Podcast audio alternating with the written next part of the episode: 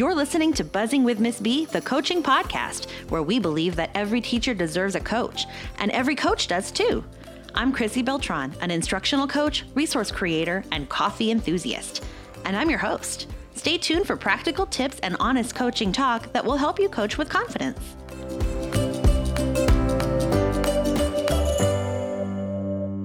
Hey, Coach, it's Chrissy from Buzzing with Miss B, and I'm so glad you're here to listen to episode nine.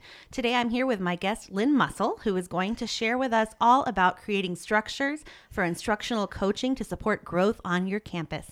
Thank you so much for being here, Lynn. Thank you, Chrissy. It's fun to be here. I have to say, I've never done this before, so please forgive me if I um, go on a tangent or forget my thoughts. You know what? I have to tell you, I dragged Miss Muscle into do. Oh, see, I usually call her Miss Muscle. I have a problem calling her Lynn because she was my first principal as an instructional coach, and um, so I dragged her into doing this. And she's like, "Oh my gosh, I will help you because she's a wonderful person, but um, she's also very nervous about it, which is totally normal and understand. It's, it's really weird for me too. so this is only my ninth episode. Okay, so we're we're all getting better at this. Um, I want to do a little introduction of Miss Muscle really quickly so you know who she is. Lynn was a principal that I mentioned in my previous episode about my path to coaching. I sat in an interview with her and I cried. I remember it well. so do I. It left a mark, and she persuaded me that coaching was the direction I was supposed to go, even when I was really nervous and scared and not really thinking that I was ready to leave the classroom. Uh, later, I, I was really thankful that that happened. It was the direction that I was supposed to go, but at the time, it was it was really scary. so I learned so much from watching Miss Muscle uh, speak to people about how to communicate, how to phrase things, and especially whenever people are upset or pushing back, how you can communicate things and help them figure out their next steps, even whenever they're really frustrated. So that's why she's the best person to talk about how you can support your changing school by creating structures for instructional coaching and for teacher support in general. So she's going to give us the administrator's perspective, and that's a good administrator's perspective. Not every administrator will have the same ideas, um, but I, I, really think she's going to help us uh, shed some light on how we can make coaching successful at the campus level. So, Ms. Muscle, can you tell us about your experience in education, especially as an educational leader? Yes, I can. I would first like to say if you are a coach or looking to become a coach and you're interviewing, uh, referring back to Chrissy and her tears, you know you have a person who is dedicated and committed to making a difference for children when they cry when they tell their stories. So, if you can bring up that passion that you hold for making a difference when you're interviewing, I'm pretty sure you will get the job too. that does not mean cry necessarily. Only if they're natural tears. anyway, about me. I just recently retired uh, I was an educator for 34 years. I was a teacher for six, an assistant principal for five, and I was a principal for 23 years. I, with that many years, I can honestly say I was in the gambit of, of many different trends and, and, um, I guess just really trends in education. And I survived. and learned a lot along the way. And I think that that is maybe a key to all educators. We never stop learning. We always keep growing. Uh, and that, that is what I did. And, and I got along pretty well and love the work. That's great. That's impressive because um, education is exhausting. So it is. So, how would you describe the role of an effective instructional coach? What does that look like? Well, I think the role of the instructional coach, you're really in the middle. You're a leader and you're a team member. And that can be a really difficult place to be. But if you think of your role that way, I think you can make a difference because you're leading and trying to move the school forward with, with the other leaders on campus uh, and you're working with the team members, so you have to be a, a team member too. So you've got your foot in both camps, mm-hmm. and I think that's that maybe is the key to thinking about your role. But there are, other things um, that fall into your role. Uh, you have to be a practitioner. You're not above the work; you are in the work. Mm-hmm. You need to be knowledgeable about best practices, and especially those that your campus or district has chosen. Um, you need to be a supporter, a cheerleader, an analyzer, a researcher, a friend. You have to wear many, many hats. You're that all around person um, who's in there solving problems, putting out fires, supporting, finding resources. Um, does that sound like a really big job? yeah, it does. because it really is. I Yeah. I think that maybe covers. Do you want me to expand on any of No. I think you're good. That's the most. That's the majority of it. Is everything. yes, exactly. yeah. So, have you seen the role of a coach change over the years? Well, with being a principal for 23 Mm-hmm. years, yes, it has changed dramatically. Originally, um, the leaders in this role, and it might not have been called a coach, but it, Mm-hmm. it's synonymous with the evolving change in the in the position. You know, they took care of some gathering resources, purchase orders, and purchasing resources. Um, kind of compliance things, and it kind of actually really started with those those kinds of uh, issues, and it's grown into more and more uh, being an actual instructional leader and and the keeper of the knowledge, the very specific knowledge and steps to build the practices. Hmm That's a good point. And that's. I remember whenever I applied for the position, it was termed. It was called a school-wide literacy.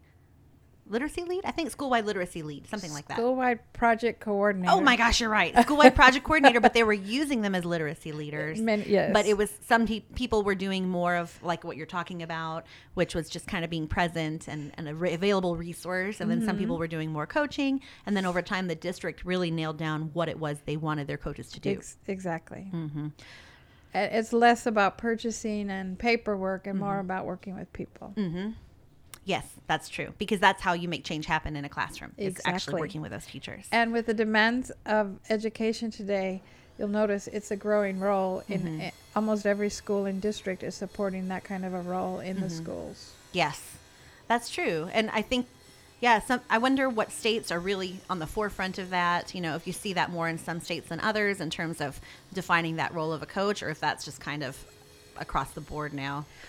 I would imagine it's growing, but I would imagine there are states that that don't have these roles just yet. hmm Or they have like part-time teachers, part-time coaches. I know a lot of people oh, who do that. Oh my goodness, can you imagine No. doing that job? That's exhausting. Being a coach is so difficult. There's always more that you want to do, and I can't imagine trying to split your time. Uh, you know, it would just be um, spinning your wheels because you you can't do anything really well. You would feel like because you're pulled in so many directions. That can be true. Mm-hmm. And so something to think about that, think about in relation to that is make your priorities and those things have to be 1st Mm-hmm.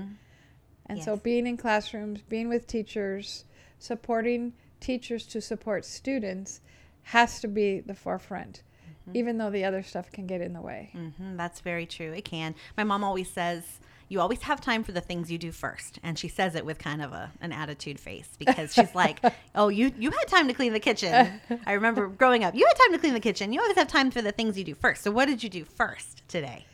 So That's actually a good way to think about it. Yeah. What do I need to do first today? yes, what's my big? They say the big three to help you focus. Yeah, what are your big three for the day? Your big three for the week? Your big three for the quarter? Okay, so in kind of in thinking about that, you there's so many different directions that you can go with coaching and with supporting the work of a coach.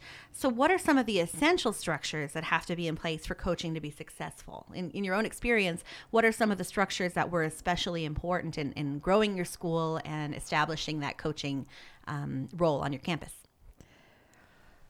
All right. Well, I can talk about the, the best case scenario, but it, in general, coaches can be successful no matter where they are. If if you have the the right mindset to make a difference, you can. Um, but let's talk about maybe some optimal um, conditions that would help you to be a good coach for your so for your system. I can talk about some of the things that we did that were supportive. We were trying to build, well, we had to build a school of growth because our school was not growing. It and it was not really a good place for children. And so in in building the structures, we started with working with teachers and uh, we did that through a professional learning community situation, and actually, our district was was going in this direction and getting us training, so that was very helpful. That we we had the training and the philosophy behind it to help us build that. Our PLCs were always about planning together as a grade level, which uh, was important for us. We because we were changing so much, and our our instructional practices were changing, and so that was a really critical piece. Uh, the planning together with teachers.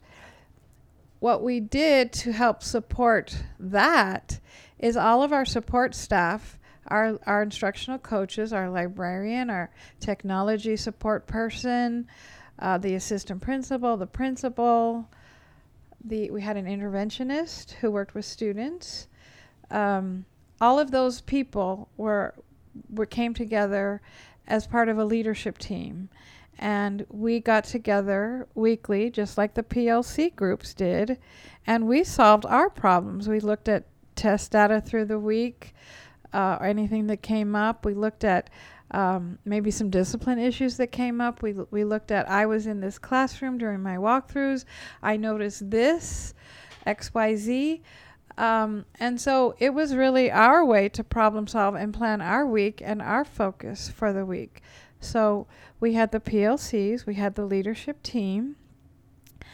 We had data meetings once a week as well because data is really critical to building students. And you need to start by looking at the class. Well, start by looking at the school, and then the grade, and then the class. But the really important work is looking at student by student. If you want to build an exemplary school, you do need to look down to the student level. Uh, but those data meetings became very important. We had data meetings as school as a whole and grade level in our leadership team. And then those grade levels took it down to the student, the class, and the student by student level. Um, and so that's where we found some of our problems of practice that we needed to work on in the near future, like this coming week. Some of them are not week long problems, some mm-hmm. of them are bigger, but, but this is how we started building uh, what we were doing together, and we each had a role.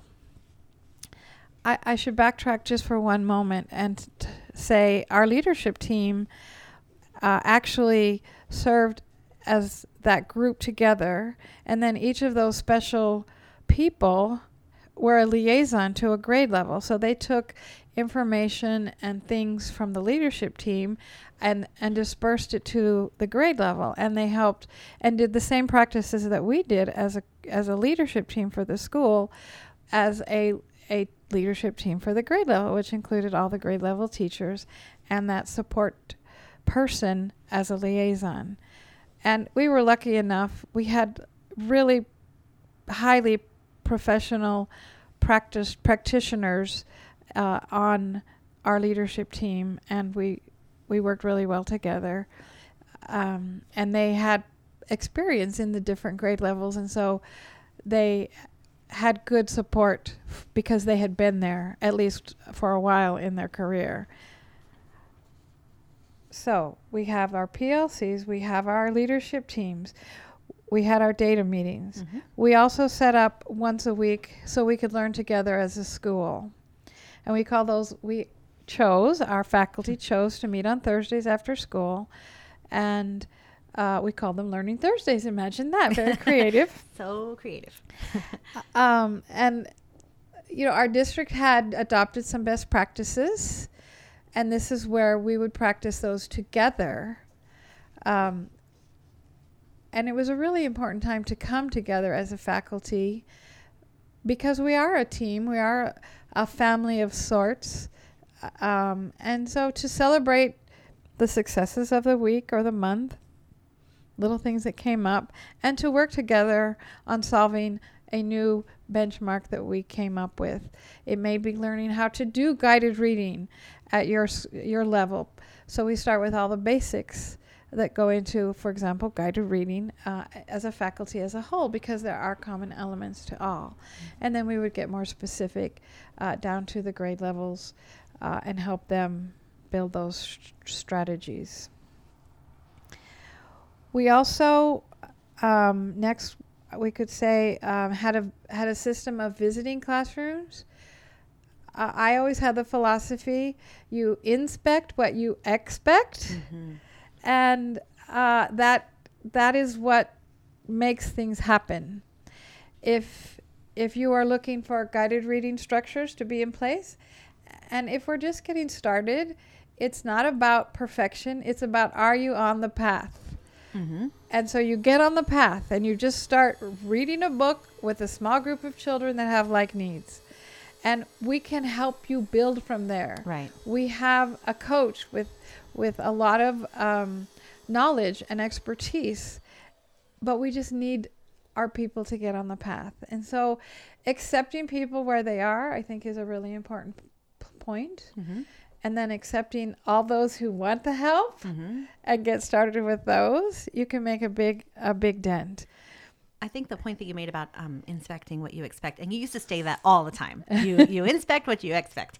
Um, if we don't see that a lot, and I think that's the issue. Principals will often initiate a process and say, "Okay, we're going to have PLCs, and we're going to have, you know, this is the expectation this year is everybody's going to have a science notebook, and it's going to be an input-output notebook, and I want to see that basket of science notebooks on your counter when I come into your classroom." And I'm I'm just speaking from personal experience. I specifically remember that one, that command, which I was fine with. As a classroom teacher, I was like, okay, I will put my basket on the counter. And we use them all the time. And I enjoyed that practice. I had no problem with it. And then nobody ever came to look at it. And so I don't know if anybody else was visited, but I certainly was not. So I think that whenever we tell teachers this is the expectation this is what you're going to do and then nobody ever follows through on it they go oh you really don't care about that thing you said you were going to check on it but you haven't so then you really it's not really that important so why am i going to waste my time on it you have the teachers who are really earnest and want to follow through on what they've been asked to do mm-hmm. and they get frustrated because they're doing all the things and their neighbor is not doing all the things and then that teacher who's doing all the things is like, why? I'm, I'm just going to do what I think is best. I'm not going to try to do this thing you said was a campus initiative because clearly I'm the only one here doing it. So then everybody gives up. And I think that's a valid um, feeling. Mm-hmm. And so you inspect what you expect. So if the initiative is to create interactive science notebooks with an input and an output, then you collect the notebooks or you go to the classroom and you look through mm-hmm. several. You pull some out randomly mm-hmm. and then you give a celebratory note to mm-hmm. those who have done it. Uh, good job. You're on the path. Hey, what about adding the output piece or uh, just you know encouraging them to take that next step but the fact that they're on the path needs to be celebrated and and appreciated because it was an important initiative Right. and when you do something school wide you can make a difference Mm-hmm. in learning for children So how do you address? Sorry, I don't know if this is the direction you're going to go, but how do you address the teachers who didn't? So that neighbor who didn't do the science notebook, for example, what does that look like? it might start with a note mm-hmm. hey i didn't get your science note or i couldn't find your science notebooks when i went to your classroom mm-hmm. i'll be back on tuesday next week mm-hmm. Please make sure they're on the shelf by the door or wherever. And uh, thank you. So uh, assume it's a positive situation uh, and work from there. And possibly if they haven't done it they're like oh no i better get something going. And that's all we really want. If you haven't gotten it going let's get it going. And we can build from there. So if you go on tuesday and there's nothing then you say you go and find them if they're not in the classroom. And you talk to them and say hey where are the science notebooks? And they'll probably honestly say i know i need to start it. I just haven't been able to get find the time to get it going. And that is a very real answer. Mm-hmm. And so then you say all right i'm i can help you with this. Let me ask chrissy or the science mm-hmm. coach to come by after school tomorrow she'll bring you some notebooks we she will help you get them started and once you're started they can keep growing Right. but let's get on the path to starting the situation so you find a resource that can help hmm And I have noticed. I know that's a that's an issue a lot of coaches have. Is a, a principal will say, "Well, I need you to go see Miss So and So because they haven't started their science notebooks or they're not doing guided reading," and and then they're directed to go into a classroom. And and sometimes teachers are not excited about that.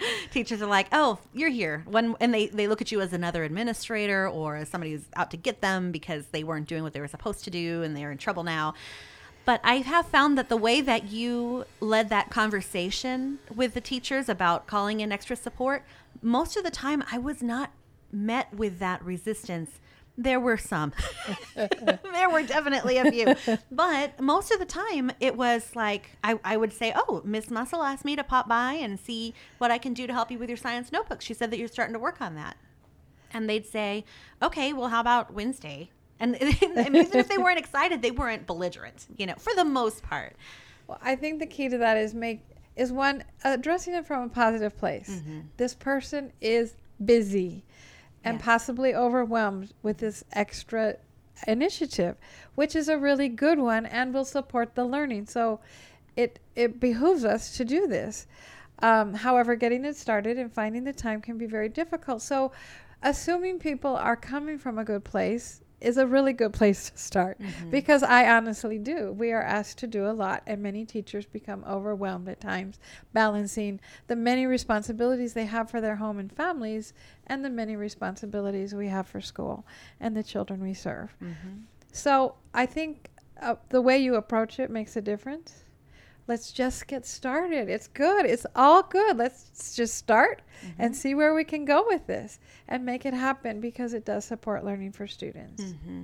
And I think what helps also is you're focusing on a specific thing and saying, Chrissy's coming to help you with this, and not saying, look, I'm going to send Chrissy in because we need some change in that classroom. Because that is scary.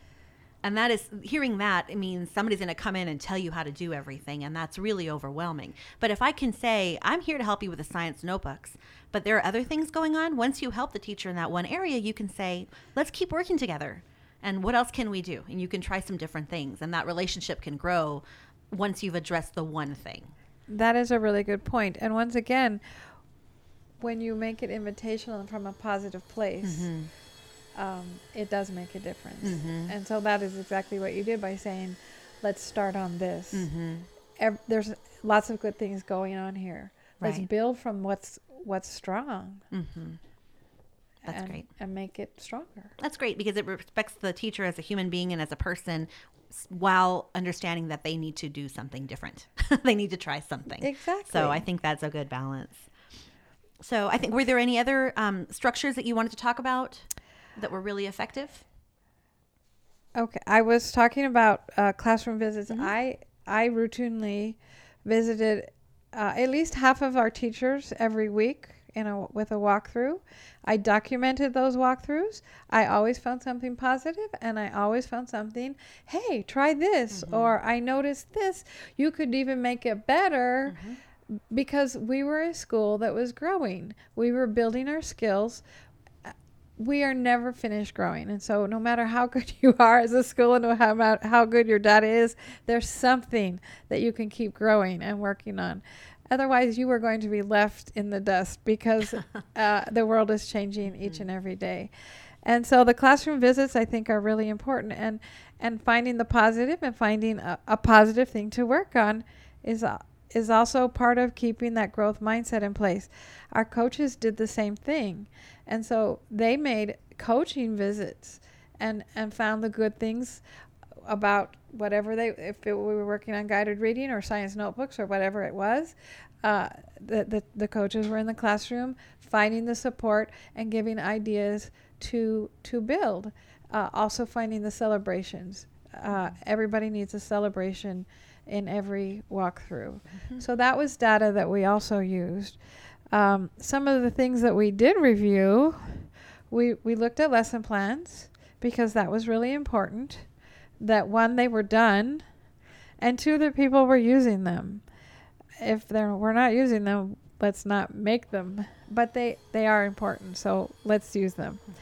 Um, we looked at common assessment data and saw, oh, this person got had really great results. And hey, I even noticed little Chrissy here, who's been struggling, got a really good score. So let's have her come in and talk to our grade level at our next PLC meeting and talk to about what the things how, how she implemented the lesson plans that everybody had, but had had more significant results. Mm-hmm. Um, and so we learned from each other. We reviewed. We had guided reading binders, and so those were turned in. I want to say every three times a year. Mm-hmm. I think Yeah, three or four times, I think. something like that. Mhm. Once in nine weeks, maybe. I Mm, oh, that sounds right. all right. The retirement brain is kicking in. I don't remember how many times, but it was a regularly scheduled event. It was on the calendar when we Mhm. walked in the first day of school. Mhm. Um, what other kinds of things did we re- inspect? We we really were keeping track of everything. We did. And it, it could have, it was a lot, but it did open our eyes to some things. So we, we collected guided reading levels every month. Oh, that's true. And we would Mhm. notice if students were stuck, we would notice. Um, it wasn't about necessarily um, looking to see if kids were on grade level. It was looking to see if kids were making progress towards where they should be, or really progress no matter where they were. So if our kids were at an H for three months in a row, something's wrong. Something's not happening there. Do we need to change the instruction? Do we need to change the materials? Do we need to look into RTI? What's going on? So that was just kind of as an outside party, I could look at that document and say, okay, something needs to happen here. Let me check in with this teacher. That's going to pop in and see, hey, so and so is is stuck here. What can you tell me a little bit about what's going on? And then we can make a plan of what to do next. And, and that was one of the ways we were getting down to the student level. Mm-hmm. Yes, that's that was one that I remember especially looking through. We also one thing that I started to do over time, and I don't know, people might not love this, um, but I uh, I started to look at district assessments, and I know that district assessments are not the end all. Okay, I mean, I, I they're just not. They just can't be. You know, it's it's one assessment for thousands and thousands of kids. I mean, That's it's, it's not going to be They, perfect. they sometimes seem like they had flaws. Yeah, yeah. And it's people, you know, just as busy as you who are trying to write these and get them out in time. So, what was helpful to me about that is I would look at the report of the district assessments over like the last few months. If it had been a whole semester in school and that child has never passed a district assessment, I wanted to know why. So I would ask the teacher, I'd say, you know, I noticed Horatio has, um, he's getting in the 30s and 40s on every district assessment. We haven't identified him as a student in need of extra support. Can you tell me what's going on? There and and sometimes it was oh he doesn't want to. Oh he doesn't want to do this. Oh he doesn't. So then we talked about well where is he you know in guided reading? Where is he in all these different areas? So we could kind of pinpoint what was happening whether it was just test taking skills or if it was you know more of a behavior um, motivation issue or if he was really struggling and needed some counseling support or if he needed to be RTI'd. And so uh, that's that was really helpful to me not because I wanted all the kids to pass their tests, but because if a child wasn't and we weren't doing anything in, in different than what we were doing for everybody else, then that was a red flag to me that we needed to do something. Exactly. And a very good point about getting to the kid level. Mhm. If you're going to m- change your school, you change it child by child. hmm And I And- found oh sorry, go ahead. I was just going to say, and if you really believe that every child can learn and that you are there to, to Mhm. support every child to be the best that they can be, then that's what you do. Yes, that's and I found that more helpful than looking at report cards because sometimes report cards Yeah. there are different reasons that those those grades might not be well you all know what the problem with report cards are so i'm not going to get into that. But but you know it doesn't always tell you what you need to know. We'll say that. So how do you establish structures when teachers are pu- pushing back against change? Because i know that was the year before i got there you really set up a lot of structures that had not been in place prior to that and i'm sure that was a very challenging year with a lot of pushback. We added a couple things the first year that i was there but a lot of things were in place already um, even just the day and time. You know just having the day and time on the calendar was a big move that had not been in place before. So what was that like? Well, setting up the structures, Mhm. you you start with just the basics, like developing calendars. And the 1st year, we actually developed them month by month, because as a new principal to that school, um, I had I didn't know what some of the non-negotiables, some of those things that had to happen because they were part of the tradition of the school. oh yeah And so, with the leadership team, that that was one of our general responsibilities. We tried to set up a draft calendar for two months in advance, and then we'd use that to to finalize the calendar before the new month started. We would send those out to everybody. uh, the the first, bef- hopefully before the first of each month, um, and then at the end of that first year, we were able to make a draft calendar of the non- of the non-negotiables, the things that we did and stood for. Uh, and so those were, were ready for the first day. And of course, then we still continued to update two months in advance and give the final draft the month right before the month started. Mm-hmm. And so, starting with something like calendars, it just starts to build a sense of expectation and it supports teachers in knowing what's coming up. I know I have a meeting on Thursdays after school. I know I, I have a, a grade level meeting whatever day the grade level had chosen. Uh, I know I have PLCs on Tuesday or whatever day the school uh, has chosen to have those. Mm-hmm. So those are things that are in their calendar and they start to become routine. And, and that's really what you want to build is a sense of routine uh, that these things just happen automatically, whether you plan for them or not, because everybody's ready for them. Yeah. Um, and so at first it, it's it's work because they're not routine, but but Right. then they become routine and part of your your system, and and it feels like oh my gosh, we're off task because we missed something. Mm-hmm. Yeah, after a while, people say, "Oh, we're not going to have PLC next week because it's a short week and we have this and that. So, what can we do to be ready?" Right. And that is like, "Oh, wow, you've actually this system, this structure is Uh-huh. working for you. So you you actually need it, you know." Exactly. And that was amazing. Whenever That's that a really cool place to Yes, be. it, ta- it took a while to get there. it takes a while. But I think the point you make of putting them on the calendar, making the expectation clear, and then just being consistent. Um, and really spelling out what, what each of those structures looks like because they have a different purpose. You're not going to take PLC time the whole time just sharing strategies if your purpose is planning. Right, you know? Mm-hmm. exactly. You need to focus on planning, and that that's how ours was. Mm-hmm. I know some PLCs. That's when they actually learn about strategies and, Mm-hmm. and new things. Uh, ours was always about planning together, and uh, being trying to align our practices. Mm-hmm. Yes, I think that's excellent. Now, what do you do? I do know, I mean, I wasn't present obviously whenever you first established PLCs and the structure of 90 minutes. And so if teachers were saying, no, no, no, we don't have time for that. No, no, no. What, then what do you, how do you push back against that in a, in a, you know, purposeful way? Well, let me think.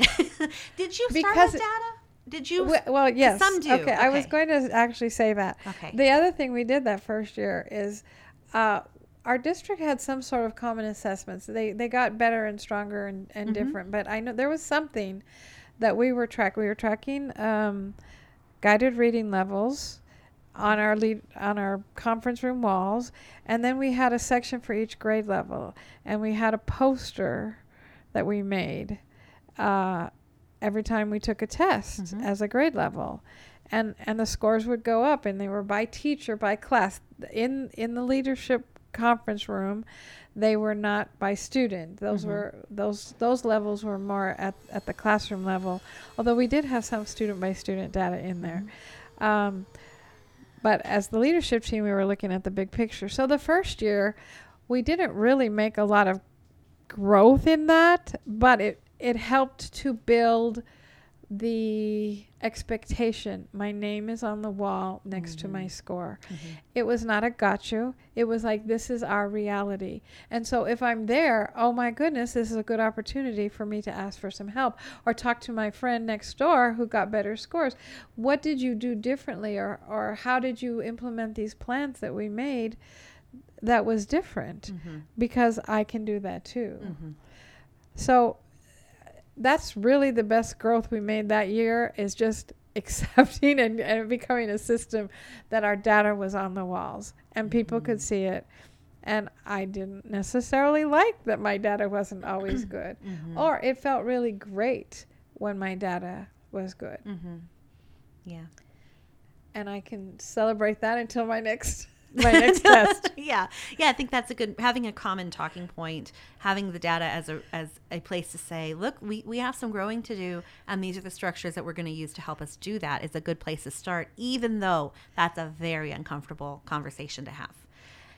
It can be, but once Mhm. again, Mhm. just like with helping approach a teacher who's not it, it's our reality Mhm. so it's it we're like like Rita Pierson would always say, you're on the path. Uh-huh. So we're on the path. We don't mm-hmm. have zero. We don't have 25. We maybe have 45 mm-hmm. percent passing, or hopefully a little higher than Yeah. that. But but hey, we're halfway there. If we're we're mm-hmm. almost at, at 50, mm-hmm. and so let's celebrate that, and then dig into those uh, mm-hmm. test scores and find out well which are the TEKS that we're struggling with, mm-hmm. which what kind of questions are they s- the kiddos struggling with, how how can I help meet the needs of my learners so they are successful in thinking through these kinds of test questions, and so data you cannot argue with data. It's Yeah. it is what it is. And so so accepting it and and building on it because it's not over until uh, the the last report card is handed out and the last test score test is turned into the state. That's when we can't do anything about it. Uh, so you know, all this time we're ha- making sure students are passing, students are learning, students are getting stronger. They understand the test. Well, first they understand real reading and writing and being Mhm, a mathematician and a scientist but then how they can use that knowledge on a test. Mm-hmm. and and so they need practice with the test. We did not do a lot of practice but being familiar with the way Mm-hmm. they need to share their knowledge is also critical Yes, building that bridge so they can apply. This is what I learned authentically. This is what I can do on paper. This is what I can do in a testing situation. It's just, it's only fair, I think, to give them that opportunity. I- As I- much as I hate test prep. I agree. but rem- well, some of the stuff we were doing with test test prep, and I, this may be an idea for coaches to share, is we taught a lesson on inferencing, mm-hmm. but it was we used real literature mm-hmm. and we used good discussions and group work and getting heads together, and so like we made it real. Mm-hmm. But then at the end, we can say, now this is what it might look like on the test right. um, here's a question. And so you might work through that one question together as a group, and you might have one more that they could use as an exit ticket. And then you can see who's getting it uh, in the test like way. Because you can see who's getting it through their discussion, through their little uh, activities that they're doing throughout your lesson. But then, are we making that bridge? Yes, I think that's that was probably the best way that we did. Um, the best thing that we did was it's small. It's not dominating your entire lesson. I mean, there are times when you have to work on test taking skills that it's going to take a longer time, but you can just build a little bridge and just start exposing kids to the language and structures of those questions, to you know what it's like to find evidence in a short text that's maybe not the most exciting, um, but it's it's they're applying the same skill. They know how to do it in a different context. So you just want to say this is what it's going to look like in this context and that's a more i think that's a, a, a more kind way and i think it's a um, a better way to do it in the long run because you're not saying you're not teaching it in isolation you're teaching the test taking as a kind of way to represent your learning about this idea that's a really important idea Exactly. yeah And and we found many times the students c- could do it in the real way with a real book that they're reading. Mm-hmm. Yeah. But it didn't always transfer to the test. Right. So you do have to make that bridge. Mhm, So yeah, yeah. I'm not totally sure that that might have been off topic, I think but it's I, great. it was an idea that came to mind right then. Yes, that- it is March, that- and coaches are looking for ideas right now for testing support because they're seeing a lot of drill and kill in their classrooms, and they're like, "How do I help them, you know, get there?" So that's, I think that's a great thing to do. A great Okay, strategy. good. I got Yes. a, I got a brownie point too. Yeah. um, so, okay, we talked a lot about the school being in flux, right? A school, in, you know, going through change, which is kind of stressful and scary. And I remember walking into a school going through change, and it was very stressful and scary. And, um, you know, tensions are high, and um, teachers don't always know how to respond to it. And I understand it's, you know, change is very stressful, even good change. Is stressful. You It know, we're having our right. bathrooms remodeled right now. That's a great change. Yeah, I don't know if you can hear the guy cutting the tile in the front yard. I'm trying to minimize that, but I don't know. And it's a great change and we're excited, but our stuff is all in disarray. So, you know, change is stressful no matter what. So, how what qualities could do coaches need to demonstrate in that environment? Because like you said, they have a foot in each camp. They have a foot in the teacher camp, so they get why teachers Mm-hmm. are, are are having trouble with this change they also have a foot in the admin camp in not that they're administrators but they have the perspective of the administrator they can see from from that perspective and know what needs to happen so what qualities should a coach demonstrate to kind of juggle that I think possibly the most important one is to build the trust. And Mhm. if you if you're brand new, you have to start from the start and you have to walk your talk. If you say it, do it. If you what stay we talk about here stays here, those kinds of things build trust.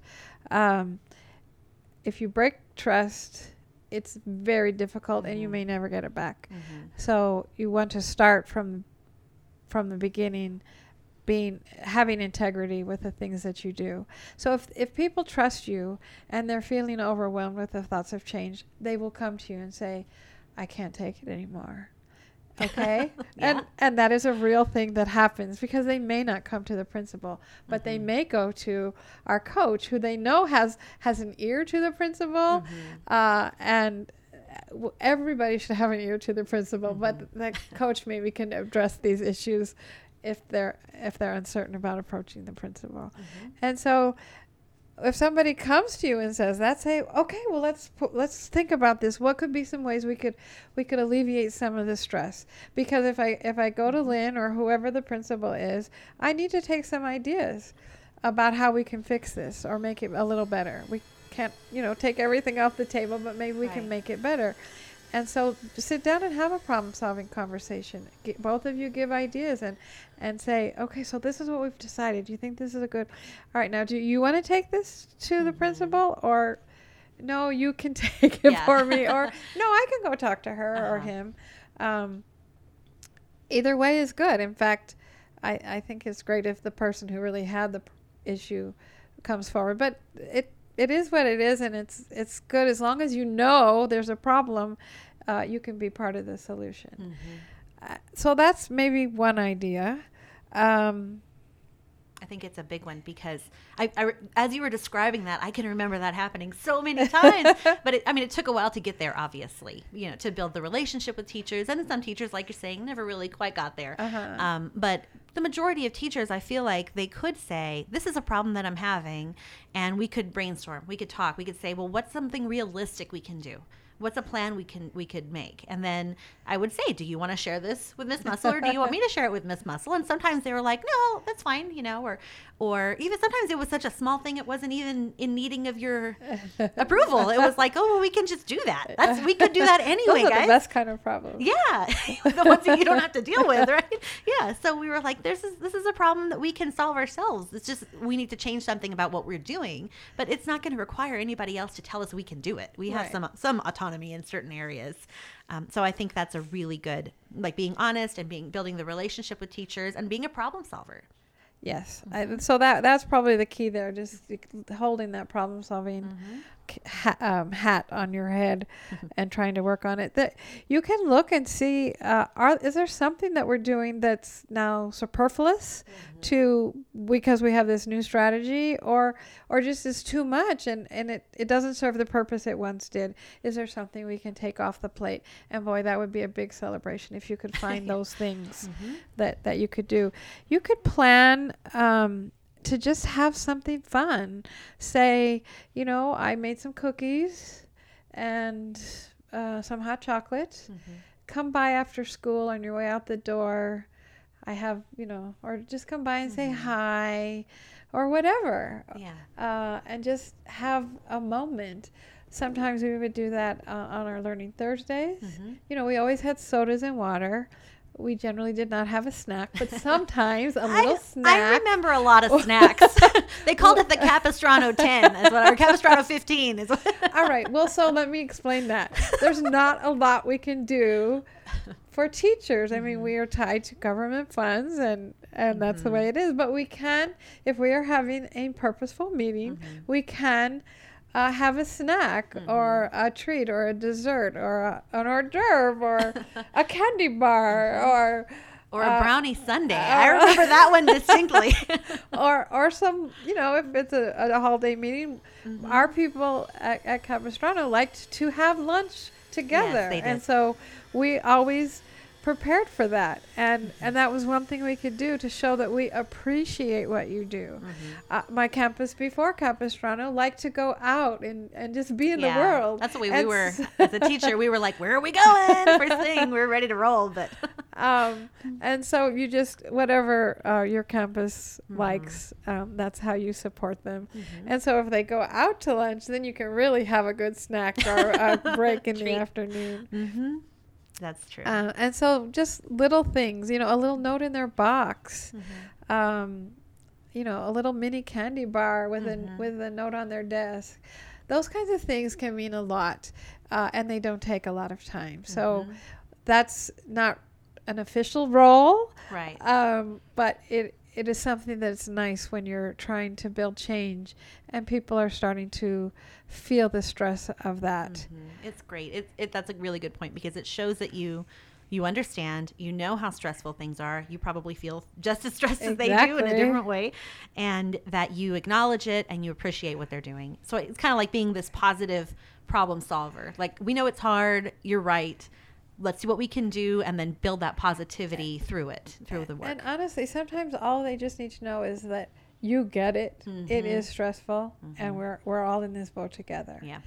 One one thing we also did when we had, um, especially a full day or half a day, but even sometimes we'd we'd fill them in on Learning Thursdays when it's just an hour.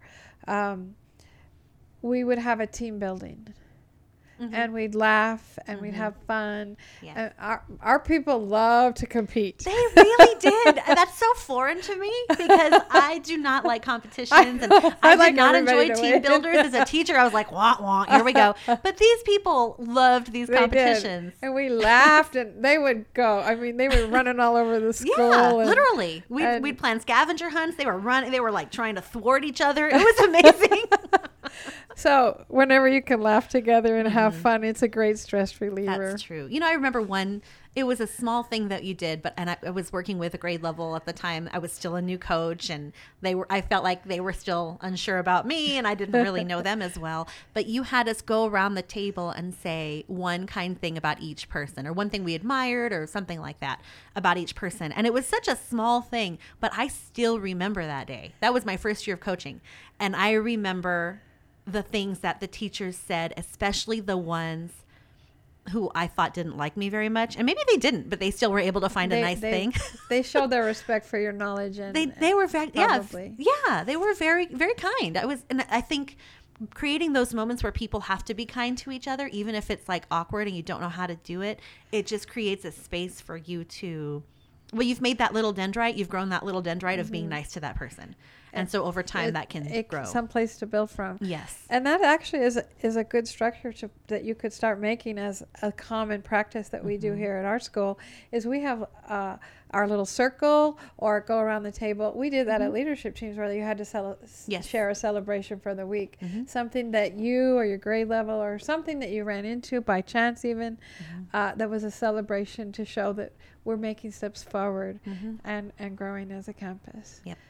And that's that's put write that one down. That's a good one. and it costs nothing, and it, it gets you a, a lot of uh, bang for your A lot of for your little bit of time. yeah, that's a good one. Were there any other characteristics that you wanted to share about about the coaching role supporting teachers who change, or is that pretty much sum it up? I think I might have. I don't have anything on top of my head, so I guess I'm done. I think that's a good one. I think that's being a positive problem solver is is huge. A positive, supportive problem solver, I think, is enormous. And if you can establish that as your coaching personality, that's that's really meaningful. And and it's a great way to build trust and connection with your people because you Mhm. supported them in something that they brought to you that they thought might be like a little tricky or Yeah. a problem or Mm-hmm. nobody's going to do anything about this or nobody's going to listen Right. to me. Right. Sometimes I'd say, "Oh, we can figure that out," and they're like, "Okay, thank goodness," because because it's just so stressful. It's It just so, i- and it is. especially when your school's going through change as a teacher, you're like, "How much input do I have right now?" What you don't, you really don't know what the system is going to be. Like you're like, well, some things are non-negotiables. How much is non-negotiable? I Right. don't know. So you they're they're figuring out their their position in that. It's hard. Um, so okay, what this is a tricky one what could a coach do to work with teachers more effectively if their administrator hasn't created this culture on their campus because what you're talking about is creating a culture of growth and learning and supporting each other working together. Right. So if that's not in place, and also accountability, right? Yes, If that's- accountability is huge. It is, and it's not. I never even gotcha. said that It's big a- word. I know you did it. I know. I said But, the A word. but everything I talked about is all about accountability. I know. Well, the inspect and the expect. Yes, yeah, yeah, there you go. exactly. That's, account- that's just a nice way to say accountability. So accountability looks, you know, different, but basically we're all accountable to our kids for their learning. Exactly. Right? And That's a our whole purpose for being. Yeah, and as a coach, I was uh, uh, accountable to my teachers and to their kids. you know, Exactly. through, the teachers. So everybody's accountable. But um, what could a coach do if that cul- culture has not been established? What can a coach do to kind of work, really support teachers in growth, almost despite the culture? The- okay. So uh, the first thing I would do is reflect and say, okay, this is my reality, and I'm kind of an island upon myself. How can I affect change in this school? And and so you make a list. And one of the easiest ways I think to try is to reach out and say, I'm here to help. I can come in and model. I can give you feedback. We can plan together. We can go look for books together Mm-hmm. uh, for my guided reading. We I, I list all the things that you can do, Yeah. and and who who who comes back to you? Who says I'd like some help? Mm-hmm. And start with those because those are the people you can you can help. They probably are people who are doing a pretty good job Usually, yes. but why not build on their strengths Right. and as a place to go and then they'll start telling their oh well chrissy came in and, and, and did a guided reading lesson for me it was really helpful for me to see it in action mm-hmm. um, and then somebody else will say and that's very easy to have to watch you teach their children Right. it's very non-threatening Mm-hmm. because you're doing the work but it's an excellent uh, learning situation because they're seeing their students reacting to questioning and reading and seeing the strategies in action. Mm-hmm. And so, if you have to do a guided reading lesson in every classroom, go for it. Right. It is a place, a way to get in. Uh, kind of like what you were saying just get started. Just Yeah, start somewhere. exactly. and if you have to start my advice is always start with a friendly. If you've got a team of resistant teachers if you've got a campus that has never had coaching and they don't know what your deal is they're Uh-huh, not comfortable with you start with a friendly. Find somebody who's excited and maybe it isn't it's not that they have everything going on but they have some good things in place and and you can you can start in that room and then you can use that as leverage to get into other classrooms exactly. Ask them, to, will you please share with your friends in Yes. your grade level? can you give me a good review on yelp a- and tell them to ask me. You know, I, Mm-hmm. I'm, I'm gonna. You're gonna go out and actively seek people, but the ones who come to you are Even better. amazing. And and I would, I would get. Um, I, I right now I'm retired, but I'm do I am coaching some some new interns, Mm-hmm. um, first year teachers. And uh, that's the suggestion I give them. I say, go find your coach and ask them. This is exactly what you want to ask them. Mm-hmm. Oh, that's good. That's really good. and, and ask them to come in and help you with this. Mm-hmm. I said they will be so happy that you are asking for help because that's what they're here for and that's what they want to do. yeah, that's great. Yeah, that's um, the idea of explaining what your what your services are, letting people know explicitly this is what I can do to help you. Because if they've never had a coach or a coach who was going to do the work anyway, Right, sometimes exactly. you know, like if their role was more administrative or like you mentioned earlier, then they may not even know what you're there for. One time somebody did ask me, I, I had just started there, and somebody was like, "Well, what do you do?" It's like, have you not seen me? Like, I'm here, I'm everywhere. What do you mean? What do I do? But she was kind of being snot, and that's you know. so, um, so yeah, I think I actually have um, a, a free challenge that you might be interested in. That's right up this uh, in the same conversation topic: coaching resistant teachers. It's a five day challenge plus one day, and uh, I'll leave the link for that in the show notes so that you can register. Because if this is the challenge that you're having, getting into classrooms, especially if your admin is kind of MIA or maybe they don't follow through as much or haven't created the culture for coaching, there are some things that you can do that will make an impact on your relationship with teachers so that you can actually get into those rooms. And um, so definitely sign in, sign up for that because it'll be straight to your inbox. Five days plus one tips that, of things that you can actually do to change your relationship with teachers. Excellent. that sounds like a good idea. Oh yeah, thank you. I would love to listen to those myself. yeah, they're short videos every day. So E- Even though I'm retired, I still like to learn. I know that's why you're such a good model. Ah, that's why you're such a good you, principal. That's I mean You're really, so- and, and a good mentor for these new teachers too.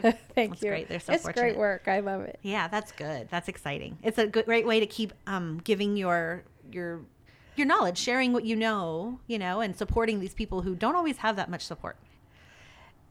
I, I have found that to be true. Yeah. And it's the one thing I know how to do. I feel like I'm using my knowledge and, and and it challenges me to see how what advice can I help um, these new practitioners. Mm-hmm. that's anyway, great. That's off the topic. That's beautiful. No, it's excellent. Okay, so what if you had one main takeaway for any coaches listening today? What would it be? What is the one thing that you think that if they walk away with this, they will be able to transform their school? All right, this may um, sound trite, but I honestly think it's the way to build people, and that is accept people for who they are and believe that they are there to do uh, good things for students. And if you come from that place, uh, you will have people get on board with you. Mm-hmm. That's a really yeah. People just want to be heard and accepted, and then they can grow if you start where they are instead of where you would like them to be. Yes. Yeah. and find the strengths that they have Mm-hmm. and and accept it it's not that it's not like oh you don't do this you don't do this you do this Mm-hmm. and i can help you make it even more purposeful Mm-hmm. so that you get more bang for this 20 minutes you're spending with these kids Mm-hmm. in guided reading for example doesn't that sound cool it sounds cool to me Who wouldn't want to work with that coach?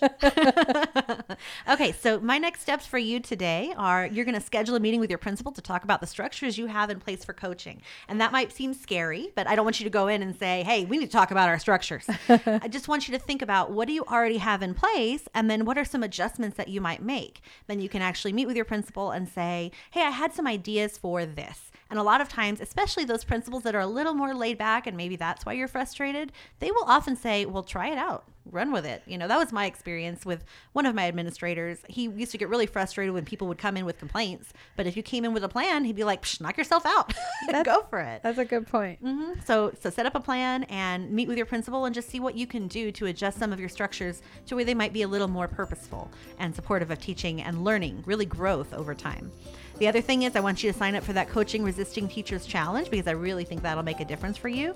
Um, and then the last step is don't forget to use the hashtag, hashtag buzzing about coaching on Instagram. If you share a tip you've learned from Buzzing with Miss B and you tag me at Buzzing with Miss B, you're entered to win a free resource, and every month one winner will be selected. So make sure you use that hashtag because I will send you something cool that will help you with your coaching work.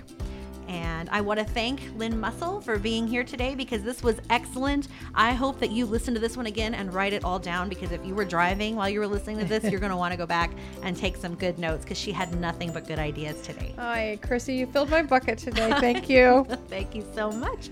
And uh, happy coaching.